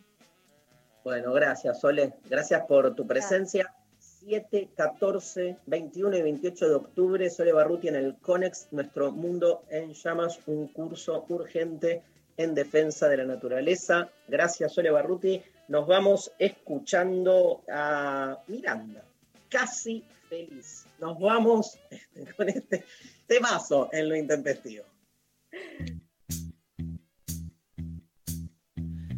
Viernes a la noche terminando la semana. Me emborracho, solo voy y vengo de la cama. Creo que comí de más y que soy casi feliz. Prendo la TV pero la dejo silenciada. Hago planes imposibles que quedan en nada. Luego los cancelaré, es habitual para mí.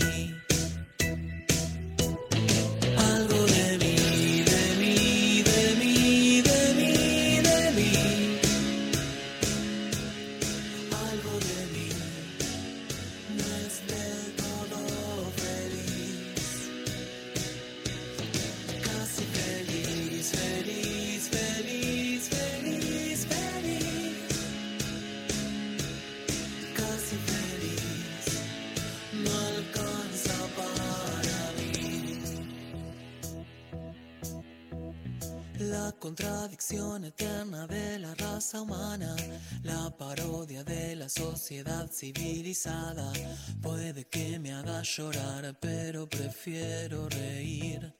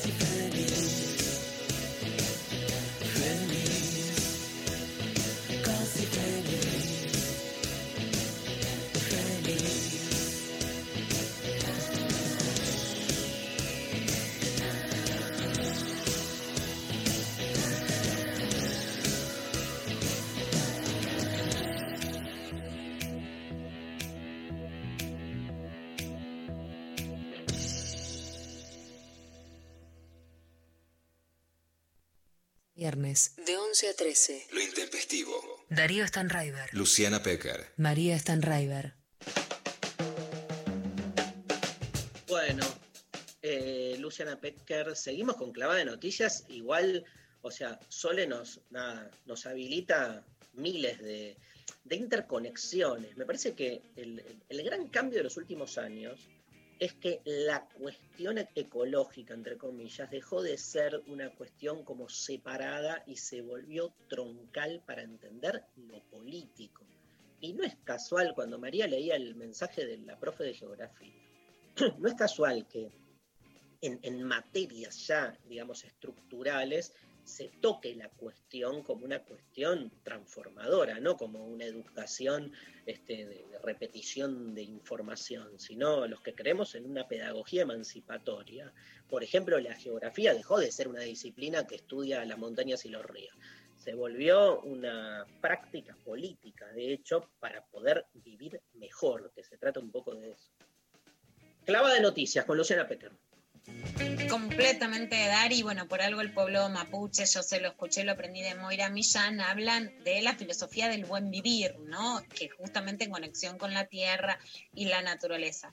Lo que sí me parece, Dari, para unir el planteo de Sole, que es alucinante, es primero que en la Argentina hay muy poca cobertura periodística ambiental a un nivel gravísimo y vergonzoso. Casi no hay información, nos lo decía Gabriela Cabezón Cámara también, casi no hay este, lugares a donde leer centralizadamente información. Tampoco está en la agenda política, que acá sí hay diferencia con América Latina. Torpe o no, mentiroso o no, no están las plataformas electorales, ni las estuvo.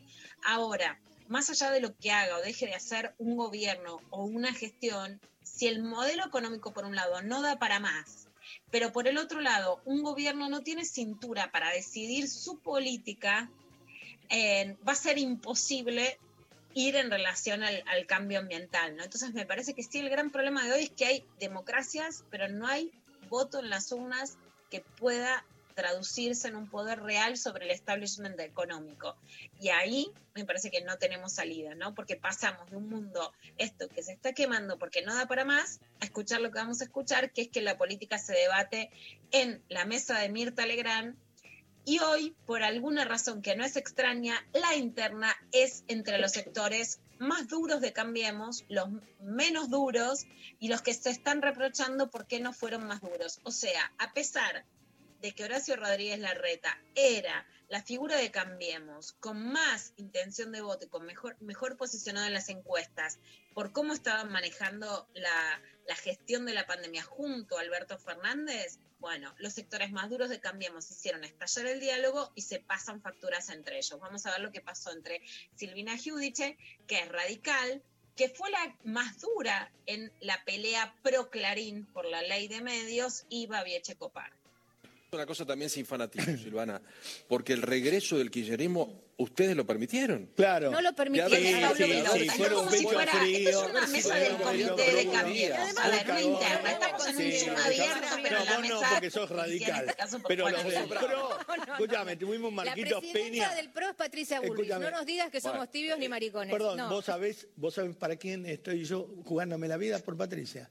Porque me parece que tiene unos ovarios así grandotes y es la única. Pero ¿sabés qué me decía Patricia? Y con esto te canto el- la falta de miedo. La llamaba Patricia y decía, ¿puedes hacer algo en Capital que no me dejan llegar al laburo? Me decía, papi, no me deja la reta. Los piquetes. No, no. No, no, sí, Mirá. te lo digo con nombre y apellido. claro. No me El dejan, primer- no me el deja la primer, capital mover a la, la componente gente. de éxito para un país es respetar su sistema federal No, de pero ¿sabes qué pasa? Esto Sí, está todo pero roto. ¿sabes qué pasa? Entonces, vos no me podés decir que Patricia tiene una diferencia hoy en la oposición cuando lo que hicimos es trabajar en equipo durante No, cuatro años Patricia para fue la única- Más allá de la discusión, que nos hacían vamos, todos los días. Que los terminan piquetes- diciendo mariconas respectivamente, ni hablar. No es que nos escandalizamos, no es que no sabemos que son homofóbicos, ¿no? No es que decimos, ¡Ah, qué barbaridad lo que dijeron, es que está mal, vamos a decirlo así, es que está mal. Es que no se puede volver a proponer una forma despectiva de hablar con odio. Ahora, más allá de eso, Fabi blanquea que en una conversación personal, Patricia Bullrich habla mal de Horacio Rodríguez Larreta, que era la figura más fuerte de Cambiemos y que evidentemente estos sectores llamados duros, encabezados por Mauricio Macri en las sombras o en Francia o en Suiza, porque ayer mandó una carta anti-cuarentena, lo que buscaron era erosionar la figura de Horacio Rodríguez Larreta y por supuesto el diálogo. Babi dice, no me dejan llegar al trabajo. Babi tuvo COVID, dijo, cuídenme, con Patricia Bullrich, que también tuvo COVID, fueron a la marcha del 17A y hoy si alguien se enferma, tiene la prepaga más cara de la ciudad de Buenos Aires, no encuentra una cama segura aún en el sistema privado. O sea, hicieron una militancia anticuarentena que erosionó, digo, ¿cómo van a llegar al gobierno si erosionaron a sus propias figuras? Y claramente sí, más allá después de lo que pasó con el gobierno de Alberto Fernández, que también cortó el diálogo, hay quienes les parecerá que está bien, hay quienes les parecerá que no, a mí no me parece la medida más acertada cortar la coparticipación federal con la Ciudad de Buenos Aires en medio de una pandemia que está estallando ahora, pero evidentemente es un, es un giro, no es el gobierno de Alberto Fernández no dialoga, es corta el diálogo cuando ya no había un ida y vuelta y tenés a la policía en la Quinta de Olivos que por supuesto que está arengada por estos sectores que están ya jugando su interna, ganada absolutamente por los sectores de derecha y yendo por más dentro de lo que era derecha moderada, derecha democrática, hoy es derecha prepotente. Vamos a escuchar después cómo se arrepentían y pedían perdón por lo de maricones. Señora, Andate, porque te vas a meter en quilombo. ¿eh? Mira, me hiciste meter en quilombo a mí. Yo soy la autora de la ley de identidad de género y me acabas de decir una cosa que repetí que no diría nunca. Me, dijiste, me hiciste decir maricones. No, no se dice Por eso, Babi. favor. Corregí el discurso cagones. porque no es así. Con perdón de la Corregí el mesa, discurso. cagones. Bueno, perfecto. Fueron cagones. Entonces, Entonces, tenías paren que tengo que decir esto.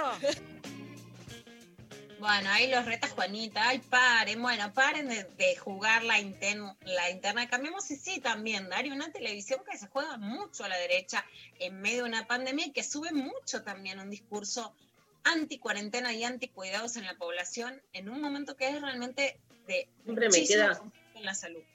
Siempre me queda la duda, sigo con mis dilemas filosóficos, si es porque vende más, porque está claro que la, postura de derecha vende más, digo, hay un público que es el que consume Canal 13, o sea, que obviamente está identificado con eso. Digo, si el móvil inicial es más económico o es más político, ¿viste? O, o- o si en realidad lo económico también es una forma de lo político, ¿no? Está claro, pero viste que a el veces... rating TN está perdiendo, Babi Echecopar sí está subiendo en A24. O sea, una figura hiper provocadora como Babi hoy vende. TN no vende. No creo que la mesa de Juana se haya derechizado a esta altura porque es lo que vende, pero No sí, lo crees, y esto es lo peligroso, dentro de lo que vende, vende más el que tira petardos Claro. que esa derecha más neutra. Bárbaro. Perfecto. ¿Tenés algo más? Vamos a escuchar a Sergio Berni que vos nos comentabas, bueno, qué dijo ayer con Romina Mangel y también tirando para todos lados después de la crisis con la policía y siguiendo, por supuesto, en su rol de ministro de Seguridad de la provincia de Buenos Aires. Treme- tremenda esta declaración, tremenda. A ver. Eh, Asuntos Internos es un lugar muy complicado. Un lugar que yo siempre se lo he ofrecido a su- a- al sector de los este, derechos humanos. Asuntos internos de la bonaerense. Asuntos internos, cuando yo asumí, asuntos internos de, de la policía se lo ofrecí a- al sector de los derechos humanos, porque me parecía que, que estaba bien que un sector que no pensara como yo eh, estuviera en auditoría. ¿Sabe qué? Ninguno aceptó. ¿Sabe por qué no aceptan? Porque hay que trabajar. Porque hay que trabajar. ¿Sabe por qué no aceptan? Porque el sueldo de un director es cinco o seis veces menos de lo que cobran todos los que están trabajando en derechos humanos, que cobran sueldos de los más importantes del Estado, que les paga el Estado, que viven viajando, que viven viajando dando conferencias, pero que nunca aportan nada eh, ni contribuyen Pero a la gestión digo, te, te hace que viven viajando dando conferencias, pero que nunca aportan nada. Ningún, ninguno de todos los eh, que de aquellos que hablé eh, para que vengan a trabajar, y hablé personalmente y con nombre y apellido. Pero no puede ser por la historia que tiene la... me- no, tampoco Bueno, quiero ponerme a está bien. Si usted tiene, bueno, con más razón. Si usted que habla eh, como, los, como el sector de Berbisky, que hace un reproche a la conducta de, de la policía bonaerense, le dice, ah, ustedes están convencidos que tienen un reproche contra, bueno, vengan y corríjanlo. No se compromete, porque ese sector es puro bla bla, porque ese sector es puro bla bla, pero no se compromete. Cuando uno le dice, vengan, les doy asuntos internos para que desarrollen toda su teoría sobre, que escriben sobre la bonaerense, lo puedan poner en práctica, ninguno aceptó. ¿Sabe por qué no aceptó? Porque cualquier este, persona que trabaja en el organismo de derechos humanos cobra 5, 6, 7 veces más, viaja to- por todos lados, este, empiezan a trabajar al mediodía, se van a las 3, 4 de la tarde, wifi de por medio, empiezan a trabajar al mediodía, se van a las 3, 4 de la tarde, wifi de por medio, ninguno está acostumbrado a las 7 de la mañana a estar No, en, no, en la oficina no comparto, trabajando. digamos, no, no. Ninguno está acostumbrado. No aguantás más, ¿viste? Porque una es peor que otra. Temprano, Sergio, dale. Una es peor que otra. Entonces decís, sacámelo, Pablo, pero sigue. O sea, lo peor es que sigue. Este, voy, a tratar, empiezo yo, después te dejo todo a vos, Lula. Este, voy a tratar de contestar sin indignación, porque me parece que el indignacionismo, que es necesario para vivir, yo qué sé, pero no sé si es necesario para determinada forma de comunicación, por lo menos para la que a mí me gusta hacer desde la filosofía. O sea, este, fundamental, este, y, lo anticipo, digo, voy a tratar de simplemente pensar desde ahí. Me parece, un poco quiero retomar algo de lo que dijiste vos antes, Lula. El tema es este, qué se construye con esto a nivel imaginarios, ¿no?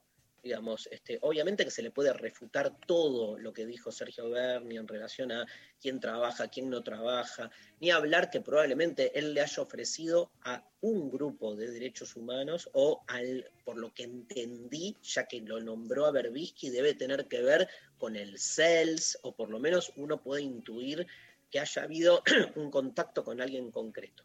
Hablar de yo le ofrecía los derechos humanos y me dijeron que no, ese englobamiento construye imaginario. Lo que hay desde este, los últimos, en, los últimos tiempos es una manifiesta forma de, digamos, eh, negación, ¿no? de, de- crítica despiadada a los organismos de derechos humanos a los que se busca vaciar de legitimidad. Entonces, este tipo de discurso acrecienta eso, que eso no quita que si Bernie tuvo un contacto con alguien de algún organismo y él tiene esa idea, nada, que tenga la idea que quiera y en todo caso ha tenido una, eh, un, encuentro que le resultó lo que le resultó, pero el modo en que lo relata lo que genera eh, en un público masivo y en un canal como América es seguir fustigando, ¿viste?, a una idea que la sociedad que está muy presente de que los organismos de derechos humanos no quieren laburar, ¿no? Este, justamente cuando este, el principal campo de acción de los organismos de derechos humanos fue, tomemos la palabra, trabajar justamente en aquellos lugares en que la sociedad oculta, violenta, extermina. Digo, si hay un trabajo de base que no tiene horario, que no ha tenido ningún tipo de miramientos en relación a ningún tipo de salario. ¿Qué es eso? O sea, el activismo, la militancia por los derechos humanos no tiene precio, ¿no? Entonces no tiene ni horario ni tiene este, salario, ¿no? Este, me parece que ahí, de, nuevo, digo, este, lo que se genera es una, una confusión adrede, ¿no? Y no me quiero meter, porque te lo dejo a vos, que es lo más difícil, digamos, este, que es, digamos, la presencia de un discurso así en un gobierno que tiene una posición tomada con respecto a los derechos humanos. Sí, eh, no, por un lado no es casual que Babi Copar en la mesa también de Mirta o de Juanita sale a decir que Estela de Carlotto, etcétera, no habían pedido por Facundo. Pablo Vilauta le dice, mirá, sí pidió por Facundo, dijo que era un desaparición de democracia. No es cierto eso, la diferencia está con el caso de, eh, de Santiago Maldonado en el encubrimiento estatal. ¿No? En decir, acá no, esto, esta muerte no se produce o esta desaparición en un primer momento por la acción de gendarmería, decir, bueno, ¿qué pasó? ¿no? La recibe el presidente de la Nación, a Cristina Castro, y la posibilidad de investigar con nuevos hallazgos de hecho que se dan esta semana. Nunca a menospreciar el tema. Por supuesto, Mauricio Macri no recibe a Sergio Maldonado ni lo toma como un tema de Estado, sino que lo intenta evadir. Entonces, ahí está la diferencia entre la complicidad estatal o la no diferencia. Pero en la demonización de los organismos de derechos humanos, lo que se da más que nada, más que una pica que puede ser histórica, yo creo que sí va en relación al, discurso que escuchamos la semana pasada de Aleberco, a intentar que un sector de la población que hoy no está saliendo a manifestarse, decía, ¿por qué no salieron a manifestarse? De hecho, la madre de Facundo Castro hace una marcha en contra del gatillo fácil con otras madres, pero no fue una marcha masiva porque hay un problema con la pandemia. Entonces, lo que quieren hacer es decir, nosotros salimos igual porque hoy son a quienes no les importa no solamente contagiar en el sentido directo, sino propagar el imaginario del contagio en la población, que esa es una irresponsabilidad absoluta que tiene que ver con el desprecio de la vida. Por otro lado, en relación a asuntos internos de la policía bonaerense, ¿qué es asuntos internos? Hay libros súper interesantes con ese título. Asuntos internos es cuando vos tenés un policía corrupto o que hizo un femicidio o que generó violencia institucional, va a asuntos internos, ¿no? La carpeta del delito dentro de la policía. Bueno, primer punto, por supuesto, es la, es la papa caliente. Tenés que tener poder y voluntad política. A mí lo que más me preocupa no es solo lo que hace o no hace el gobierno, sino que yo no creo que un gobierno que estuvo cercado la semana pasada con policías armados hoy tenga el poder político de hacer realmente lo que debería hacer, ¿no? Y no es porque es esta gestión o la otra, es, hoy la tiene, la tenía el año pasado María Eugenia Vidal, tenía ese poder político de enfrentar a la policía, yo creo que hoy no se tiene y que ese es el mayor de los problemas, ¿no? Más allá de quién agarra un trabajo o quién no. Ahora, se intentó en la Argentina, se intentó, el gobierno de Antonio Cafiero pone un referente que hablábamos, Dari, hace unos días, del progresismo y del peronismo que intenta hacer una limpieza, que es Luis Brunati, y por supuesto fracasa porque nunca se logra doblegar a la policía. Y aunque ahora no se ha identificado con los organismos de derechos humanos, quien fue el juez que presidió el juicio a las juntas, que es León Arlanian, fue ministro de Seguridad de la provincia de Buenos Aires y de hecho en abril del 2004 separó al auditor general de Asuntos Internos de la Policía Provincial Antonio Moretti y nombró a otro que en ese momento era Ricardo Colombo como asesor de rediseño de asuntos internos. O sea, se intentó seguir con la idea, por lo menos el paradigma del juicio de las juntas en asuntos internos de la provincia de Buenos Aires, sí. ¿Se logró? No. ¿Por qué? Porque ganó la policía. Entonces, más allá de quienes hayan asumido o no un cargo porque dijeron que sí o que no, esto se intentó en la Argentina y hasta ahora fracasó. Luciana Pecker, clava de noticias. Escuchamos el último tema de hoy, Julieta Venegas, Limón y Sal, y venimos con los mensajes finales y los ganadores de la consigna de hoy.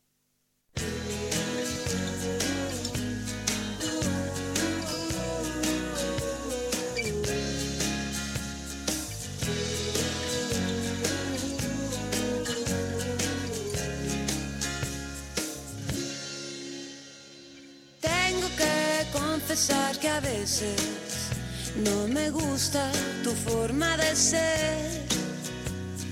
Luego te me desapareces y no entiendo muy bien por qué. No dices nada romántico cuando llega el atardecer. Te pones de un humor extraño cada luna llena al mes. Pero todo lo demás le gana lo bueno que me das. Solo tenerte cerca, siento que vuelvo a empezar. Yo te quiero con limón y sal, yo te quiero tal y como estás, no hace falta cambiarte nada. Si vienes o si vas, si subes y bajas, si no estás seguro de lo que sientes.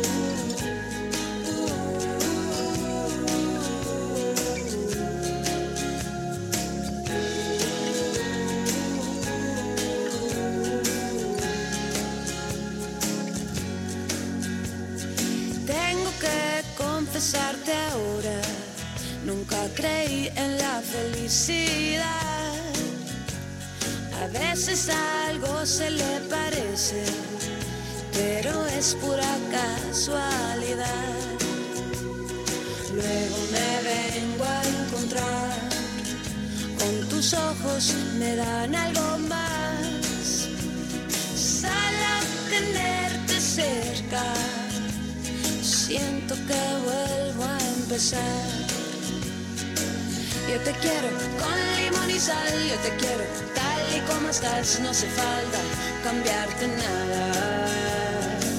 Yo te quiero si vienes o si vas, si subes y bajas, si no estás seguro de lo que sientes. Yo te quiero con limón y sal, yo te quiero tal y como estás, no hace falta cambiarte nada. Yo te quiero si vienes o si vas, si subes y bajas, si no estás seguro de lo que sientes.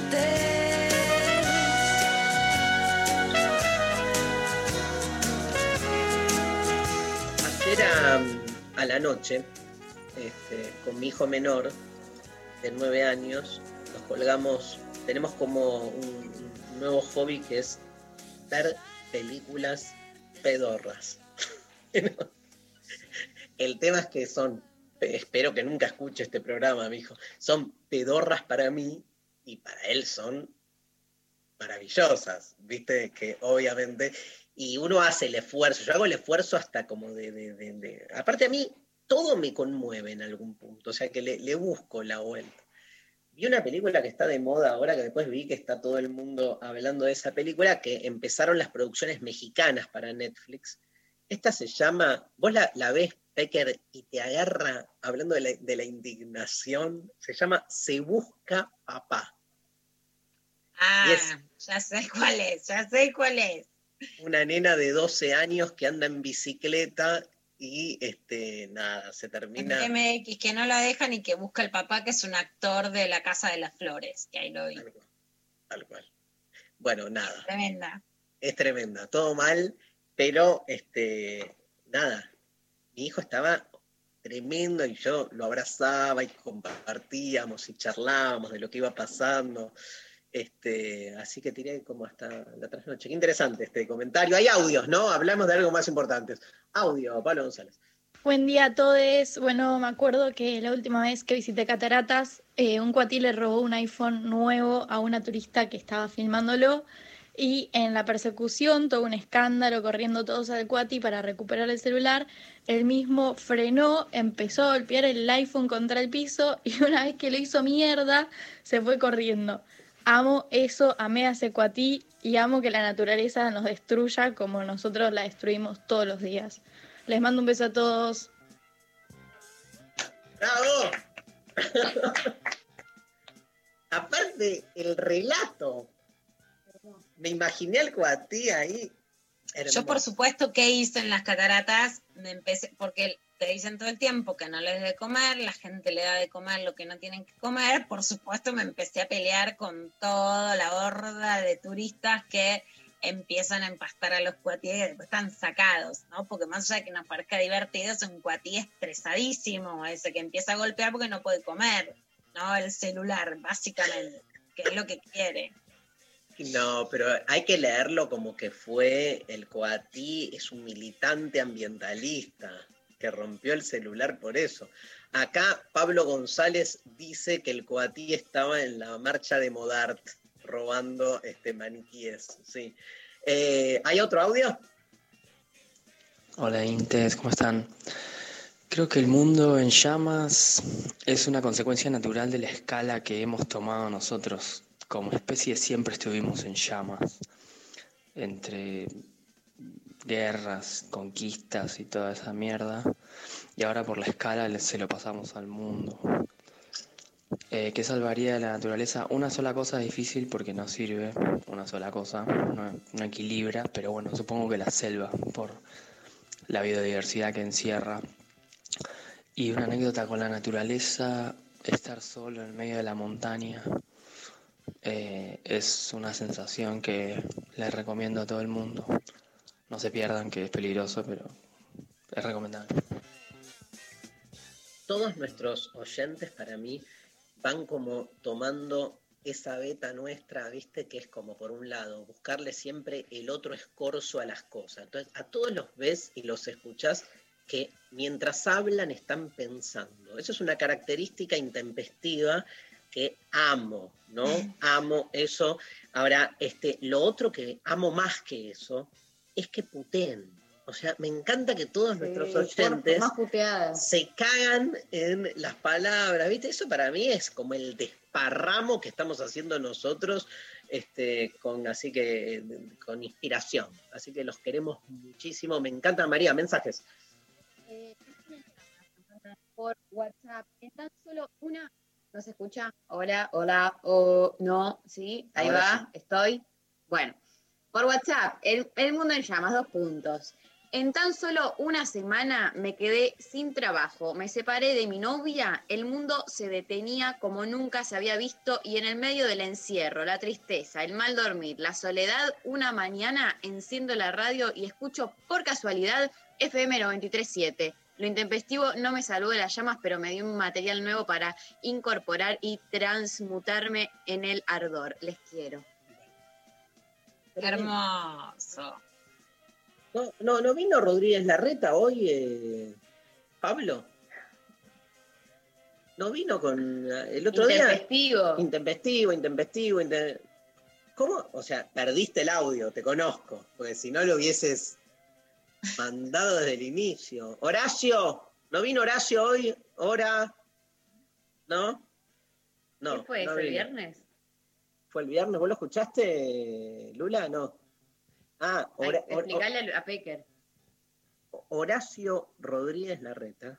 Sí. Decime si lo tenés, Pablo. El día viernes, en un discurso público, usó la palabra intempestivo. Y entonces Solo, solo vos y Horacio la conocían. nos, nos empezó. No, para mí es una muestra de que escucha nuestro programa. Ahí está. Intempestiva. Aparte- Intempestiva. Intempestiva.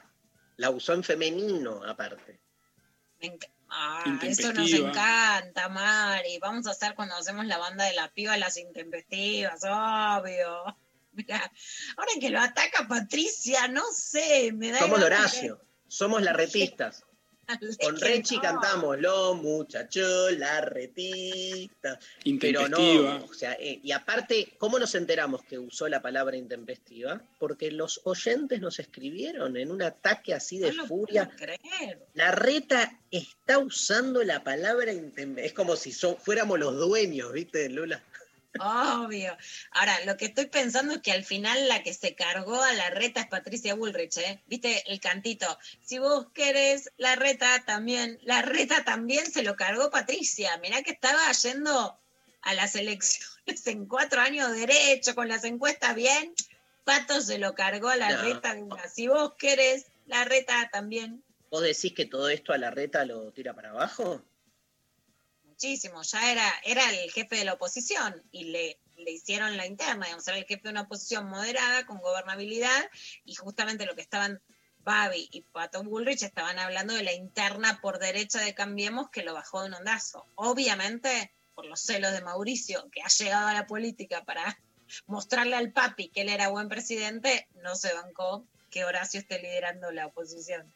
Yo, faltan tres años, te digo, mi intuición, la reta es, eh, el sector moderado de Cambiemos es el que va a tener más posibilidades. O sea, va a ganar la interna y va a tener, después nada, veremos cómo le va, pero digamos, no sé si en la interna este, Cambiemos va a ir por la opción, hay que ver qué pasa también en nuestro país de acá a dos, tres años, pero creo que, este, que como que tiene la gobernabilidad, el ejercicio este, en, no sé, le puede Es que dar... si no lo dejaron, no lo dejaron gestionar una pandemia con sus, con su con todos los sondeos de opinión favorable, el sector duro no lo van a dejar gobernar tampoco. Imagínate que la marcha se le hicieron más a él que a Alberto, más allá de que perjudique a Alberto, ¿no? Cortaron esa, este, ya le están haciendo un piquete en, en la mesa de Mirta, tampoco tiene gobernabilidad ese sector moderado. Anoche nos encontramos es- sorpresivamente con una medida improvisada, intempestiva. Amo, amo que ligue intempestivo a improvisado. Amo, amo. Yo creo que te escuchó, Dari. Yo te Yo digo que que le quisiera preguntar, pero yo creo que te escuchó.